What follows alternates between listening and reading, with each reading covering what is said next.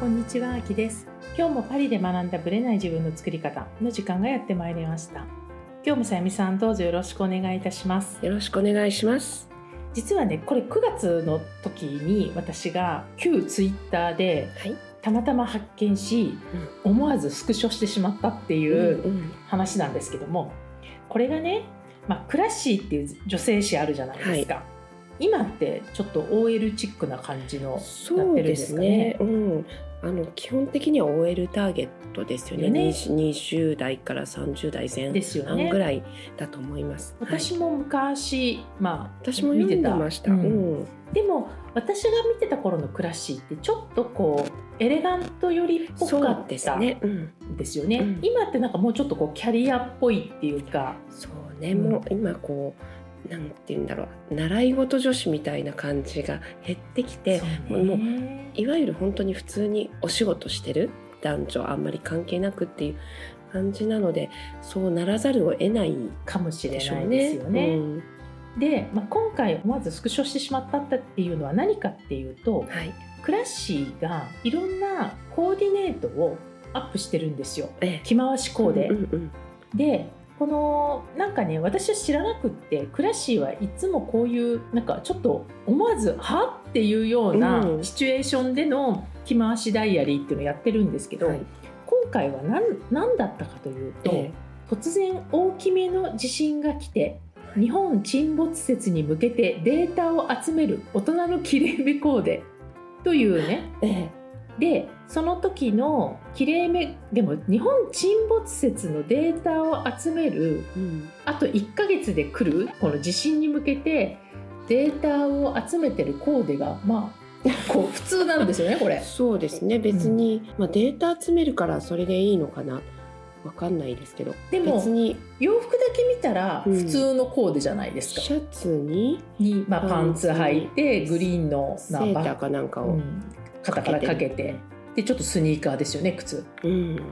でこれにわざわざこの大きめの地震が突然来て日本沈没説に向けてっていうね。はい。っていうのがまあ笑っちゃったのとあともう一つは今度は日本沈没説に記者会見で説明しマスコミの質問に誠実に対応できる大人のきれいめコーデ。うん。まあこれもワンピースなのかわからないですけど、ね、トなのかちょっとうんね、わかんないですけどシャツの上に、別に記者会見でなくても普段でも着れそうな、うん、まあきれいめですけどね、うん。でもまあ 記者会見のはい、画像としてはまあありだと思うんだけど、うんうんなんで日本沈没説っていうねそうそのこうバックグラウンド作りというかストーリー作りおかしいよね。がすごいですね。あともう一個笑ったのは日本沈没まであと1ヶ月。スニーカーで奔走する防災女子の着、ま、9月の着回しダイアリー、奔走してんですね、うんだからスニーカーで走らないと。でもジャケットは肩からねかけてるのよ、不思議だよね。っていうねこのクラッシーさんのお話なんですよ。えで今ってやっぱ着回しコーデはやっぱり受けるんでしょうねきっとえね。そうですね。多分やっぱ悩んでらっしゃる方多いと思いますよ。相変わらず、ね。何着ようね、でもこう日本沈没説とか出された時には、うん。私たちはこれ参考にできるんでしょうかこれ。でも何かこう雑誌をおそらく作る側としては、1ヶ月コーデとかよくやっぱりやるじゃないですか、はいはい。なんかこうストーリーをね、うん。がないと、うん。コーディネートも面白くないんじゃないまですか、あ、もちろんそれはそうですけど。きっとそれを、まあ、ちょっと読んでるとうん。ギャグかなって思っちゃ思ううんですよね。レベルまでねうんちょっといってるので、それはどうなのかな、ねわかんないですけども。なんか突っ込みどころは満載ですよね。そうあと私もね以前見たのが投資？うん。女子。うん。あのインベストメントの投資ね。その投資でこうほぼ破産みたいな、うん、女の子の1ヶ月みたいな。こうで？そう。と投資女子のコーデみたいな。そういうのもありましたよね。覚えてるんですけど、ねうん。投資系はありましたね。そう。でほぼ実はっていうね。っていうふうにそだからそのなんか日本沈没説う。うん。の子もほぼそういった子がいるのかななんて思ったり 沈没説。確かになんかねドラマとかでやってたんですよ、うん日本沈没、うんでもそれもっと前の話で、うん。うん、でもまあだからそこからちょっとインスピレーションは受けたんですよねきっとね。ね。そうだと思うんです、うん。なんかやっぱりストーリーがないとこう面白くないかなと思ったんじゃないでしょうか、もうみんな待ってるのかもしれないですね。次は何だろう。次は何だろう。2022年なんですけど義両親の家を訪問したら檻のような部屋に閉じ込められた火のコーデ意味なんじゃそりゃ。なんじゃそりゃ。そういう感じの着回しダイアリー。なななんですかっていうなんかねこうちょっと不思議なね。えーなんかライターさん面白いですね、ね。だからファッション誌も今そのくらいとんがっていかないと売れないんですかね多分。多分ねあえって思わせるぐらいじゃないと誰もこう注目しないというか買おうと思わないのかな？どうなんでしょう？だってたただもうた今までどの雑誌も1週間コーデ、1ヶ月コーデとかやってますから、はい。それをただ普通にやり続けててもきっと新鮮味もないからという感じなんでしょうかね。でもこう買う人っていうのはツッコミどころを見たいわけじゃなくてコーデを見たいはずなので。そうそう、う。ん、でそどこで着るか自分で考えれば。でも でもこうあの編集部としては日本沈没説を。そうでもねそういうふうに全てをこう提案してるとうん。思考力が育たないと思うんですよ。はい。それはそうよね、うんお洋服に対するのでも何でもそうなんですけど日々人間ってやっぱりこう置かれた状況でどうしていくかっていうのを考えて自分で決めていくっていうのって大事じゃないですか、はい。そういうのが育たなくなるまのかなねっていう、感じがするんですよ。うん。だってねフランスとかの,、まあ、あのアメリカとかでもそうなんですけどファッション雑誌、うん。そんなコーディネート提案なんかないんですもん。ほぼ物撮りですよね、そうもう物撮りとかモデルに着せてね見せる。それだけ。うん。なのであとは自分で考えなさいって感じじゃないですか。うん。まあそうですよね。着てみないとわからないとかね、う。んもちろんほら体型とかうん。そういうのによっても、ねモデルさんが着るのでは全然違うからっていう感じなんですよね。だから日本のねそういった雑誌のなんていうのササービスというかうん。やっぱりある意味すごいなとは思うんですよ。だけど逆の面でこう考えてみると思考能力の低下うん。にもつながるのかな。ね。うん。っていうかもう好みとかそういうのがもう細かくなってきちゃってる今、全員にとってベストな提案ってもうほぼないじゃないですか。イメージコンサルの分野でも、うん。あんまりね私細かく分けすぎても、もうなんかそんなビニーサイリーのものを選ぶのって結構大変うん。なんですよ。だから私はなるべくどっちかというと大雑把うにん。して、あとは自分でうん決める方が選択肢が広くていいんじゃないかなとは思うんですけどでね。もこうどうなんですか？ガチガチに決めてほしい人もいるんじゃないですか？います。あと色にこだわりすぎうて、ん。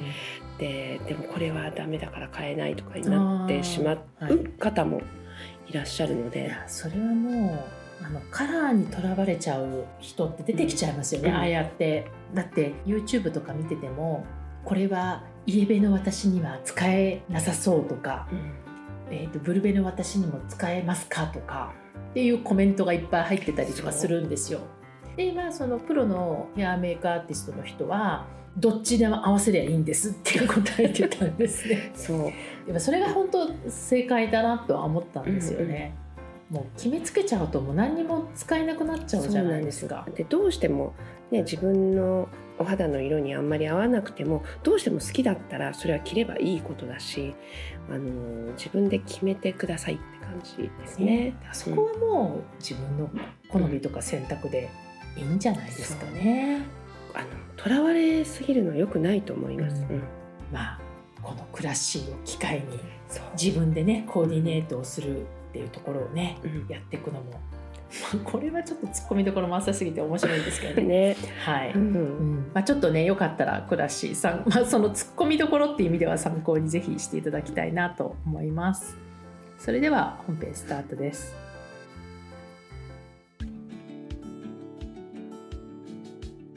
はい、本編です。今日はですね、先日行ったワークショップについてお話をしたいと思います。私自身は、まあ、マインドについてやってるんですけども例えば、まあ、自分自身のね本音に気づいてで自分のゴール、まあ、願望を叶えていく、まあ、自分で自分のマインドをきちんとマネジメントして好きなようにね人生をクリエイトするっていう、まあ、パリ美学をやってるんですけどその他にまあノート術もやっていてでノート術は、まあ、オンラインサロンと養成講座をやっています。でまあそのクライアントさん全員に共通してできるワークショップをやりました。例えばですね、まあ、ノートの中で言っているのは、まあ、要は願望実現なので自分のゴールを明確にしましょうとかねあるいは潜在意識から情報を得ましょうとか、まあ、なんかそういういろんな角度があるんですけども願望を叶える叶えないっていうところで言うならばですねほぼ私がまあ400人以上講座をねお伝えしてきていただいた質問の中で出てきている質問ってもう大抵2つなんですよ。その自分のゴールっていうのが本当に行きたい世界なのかこれでいいのか、まあ、そういうゴールに関する悩みっていうのともう一つ、まあ、ノート術の中ではミラーアプローチっていう言い方をしてるんですけど、まあ、要はイメージングですよね。でそれがいまいちできない、まあ、本当に大体この2つの質問なんですよ。で大抵はこの部分を解決するとノートも書きやすくなるし願望も叶えやすくなる。なのでもうここだけ他のことはねまあそれぞれありますよ例えばゴールを決めてるけど行動できないとか、まあ、この辺はねなんかノートよりもマインドの部分になってくるわけですね。なのでまあちょっとそこは分けなきゃいけないんですけどノートに関して言えば願望実現の脳の仕組みとかね心理学っていう位置づけで言うならばやっぱりこのゴールの問題とそれから、まあ、このイメージングの問題そして、まあ、残りマインドの部分まあ大体この辺になります。で先日行ったワークショップっていうのはこのイメージングの部分をやりました私はよく言ってるんですけどもイメージングっていうのは妄想とは違うんだよって言ってるんですね。空想好き妄想好き。これはねイマジネーションが豊かという意味ではとてもいいことなんですね。だけれども妄想癖があるからといって願望実現するとは限らないんですね。なぜか。これちょっと難しくなっちゃうかもしれないんですけども妄想と本来のイメージングの根本的違いというのは立ち位置なんですよ。妄想っていうのは今いる現在地からこういう未来っていいなって未来を想像するのが妄想なんですね。まあ、空想でもいいんですけど。要は今2023年の12月の私がいて来年の今頃こうなったらいいなっていうイメージが妄想だったり空想なんですよ。でイメージングはねこれはやっちゃいけないんですよ。っていうか妄想だと叶わないんですね。脳の仕組みの本来の意味っていうのは未来に対してどれだけリアリティを持てるかってことなんですよ。リアリティがないと遠い世界の自分というふうに脳は認識して脳は叶えられないんですねでも未来がまるで現在のようにつまり立ち位置が今2023年の12月から24年の12月をイメージするんじゃなくてまるで2024年の12月にいるような錯覚をするくらいのリアリティを持っているのがイメージングなんですね。だから2023年の12月に立ち位置はないってことなんですよ。でここがやっぱり2024年のイメージをしたってでも現在は2023年の何も叶ってない自分じゃん？って脳が認識すると今の現在地2023年の12月にリアリティを持ってしまう。つまり難しい叶わないっていうことになっちゃうんですね。でこれを体感してほしかったんですよ。どうやってこれ一人でもできることなんですけどでもやり方がいまいちわからない。あるいは体感できない。こういう方がね実際多いんです。私も最初全然わからなかった。意味が。でもだんだんやっていきながら分かってきたんですね。でその部分を、まあ、自分のねやってきた実践も踏まえてワークショップっていう形でやりました。もちろんこの脳の仕組みどういう意味なのかっていう講義はやったんですけどもまあ講義はね変な話動画でもわかるわけですよ。正直ね。むしろ一緒にねワークショップとして体感する。そしてみんなからフィードバックを受ける。こっちが大事なんですね。なので実際ワークショップという形でさせていただきました、まあ、最終的にはどういう講座かっていうと、まあ、オーラーマインドをま身につけていくためのワークショップっていう感じです。でそこにはマインドをどういうふうに扱っていったらいいのかどういうふうに設定していったらいいのかどこをまず捉えていったらいいのかっていうポイントをお話ししました。これはね私が将来、まあ、ライフワークとしてやっていきたい部分でもあるんですけどみんな発信とかね影響力とかまあほら SNS 使ったりしてるからっていうのもあるんですけど言葉にフォーカスするんですよ。その人の持っているメッセージの強さ。当然なんです。言葉は大事です。だからこうスピーチとかプレゼンとかそういうメッセージ、まあ、このような言葉を扱っている講座にたくさんありますし、まあ、その重要性は全く否定しません。ただ言葉以上に大きな影響力を持つのが非言語の部分なんですよ。ノンバーバルのとこなんですね。この非言語をどれだけ扱えるかっていうのは非常に大きいものです。なぜかというと会った瞬間挨拶だけで、まあ、要は言葉をほとんど発さずに私たちはその人に対しての印象っていうのを持ってしまうわけですね。で持った上でもうジャッジが入るんですよ。判断しちゃうんです。この人こういう人かも。こういう人に違いない。っていうイメージが固まるとそれが、まあ、単なる直感なんですよ。直感なんだけどその人への印象として長期記憶されていくんですよ。だから第一印象が悪いとなんとなくイメージが悪い状態が続いたりするじゃないですか。でせっかくいい人かもしれないのにリカバリーがなかなかできないんですよ。それくらい第一印象ってまあまあ大事なんですね。で私たちは第一印象に無防備すぎるっていう話なんですよ。かなり無防備だと思います。まあ、それをね例えば芸能人とか普通の人で私は例えたりしたんですけどやっぱり私たちっていつどこかで写真撮られててもわからないじゃないですか。で後からこの無防備のひどい写真を見せられてこんな顔してんだみたいな。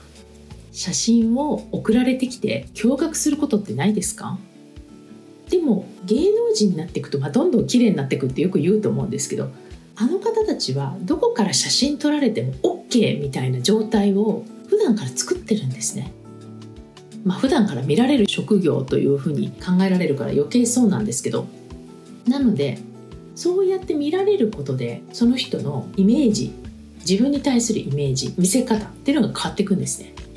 で私たちは芸能人になるわけでもなくモデルの人になるわけでもないかもしれないですけど普段の中で私たちはいろんな影響力を行使してるわけですよ。知らないうちに、まあ、第一印象をまき散らしてるわけですよ。これも言葉を使わなくて起こってるんですね。例えば、まあ、海外に行って言葉の通じないところに行って頻繁に声をかけられる、まあ、それはその相手に対して魅力的だっていうのが伝わってるからだと思うんですけど声をかけたくなるんですよ。これ別に喋ってないですよね。つまり非言語情報で外にまき散らしてるんですよ私たち。でこれはファッションメイクしてるかどうか関係ないんですね。マインドなんですよ。マインドが表に出ちゃうんですよほっといても。だからどんなに素敵なファッションでも写真だといいんだけど動画だと全然その人の魅力が伝わらないっていうパターンいっぱいあるんですね。ハイブランドを着てても全然魅力的じゃない人もいっぱいいるんですね。かといえばその辺の T シャツとデニム履いてるだけなのにめっちゃかっこいい人もいるんですよ。でこれは体型だけじゃないんですね。体型の問題だけではない。その人から発するエネルギーと情報なんですよ。でここに気づいてここにフォーカスを当ててトレーニングできる人ってめっちゃ強いんですね。っていうことをねワークショップの中でやりました。これはね将来的にずっと続けたいと思ってます。まあ本当に1対1でやりたいくらいなんですね。個人セッションしたいくらいなんですよ。でこれって一個人もあるし経営者の方あるいはフリーランスの方、まあ、自分が人前で話すであるとかそういった時にももちろん外見ね例えば体をきれいにするとかね健康になるとかそういう見た目もあると思います。体型を整える見た目っていうのもあると思います。でもどんなにスタイルが良くてもその人の持ってるエネルギーってそこで分かっちゃうんですね。まあ、ウォーキングのね先生で以前ポッドキャストインタビューに答えていただいた佳代子さんっていう方いらっしゃるんですけど彼女とねパリで会ったんですよね。ちょうどファッションウィークの時だったので9月の終わりか10月の頭だと思います。浅井佳代子さんね。まあ、彼女もそういうコンテスト出たりウォーキングの先生をやったり、まあ、自分自身もモデルをやってる方なんですけど、まあ、彼女も会った時にそのしゃべ話をしてたんですけどももうコンテスト出る時とか、まあ、彼女審査員もやってたんですね。で出てくる瞬間にもう分かるって言ってたんですよ。怖いですよね。喋りもしてないんですよ。で多分その部分をはっきり一瞬で見抜いちゃうんですね。でこれはまあプロだからっていうのもありますけども私たちも一瞬でその人たちを見てるんですよ。この人感じよさそうとかこの人怖そうこの人だったら信頼できそうとか一瞬のうちに何かしらデータベースがある中でやってらっしゃるんですね。でこれを無防備なままでいるんじゃなくてあえて活用して鍛えていくっていうのはこれはねどの世代の人にもどの年代の方にもこれから必要になっていくんじゃないかなと思います。まあ、実際にねご自身のイメージをどういうふうにインストールしていくかとかねいろんな形でね、まあ、感想をいただきました、まあ、またねゆっくり、ま違うところでねお話をしてもいいかなとは思いますけれどもやっぱりやっとやり方が分かったとかねこれならできそうっていうお声をいただいたのでねまあ実践に努めていただきたいなと心から思っています。今日の話もね少しでもご自身の出しているエネルギーと情報っていうのがいかに大事かっていうのをね少しでも分かっていただけたら嬉しいなと思います。それでは次回お会いしましょう。ありがとうございました。いつも聞いてくださり本当にありがとうございます。この番組は日本時間の毎週木曜日の夜配信されています。より有益なあるいは願望実現に関するマインドに関する情報に関しましては LINE やメールマガジン、まあ、その他の SNS で発信しています。概要欄のノート術の教科書のプレゼントこちらを登録していただくとメールマガジンそして LINE の方にお知らせが届きます。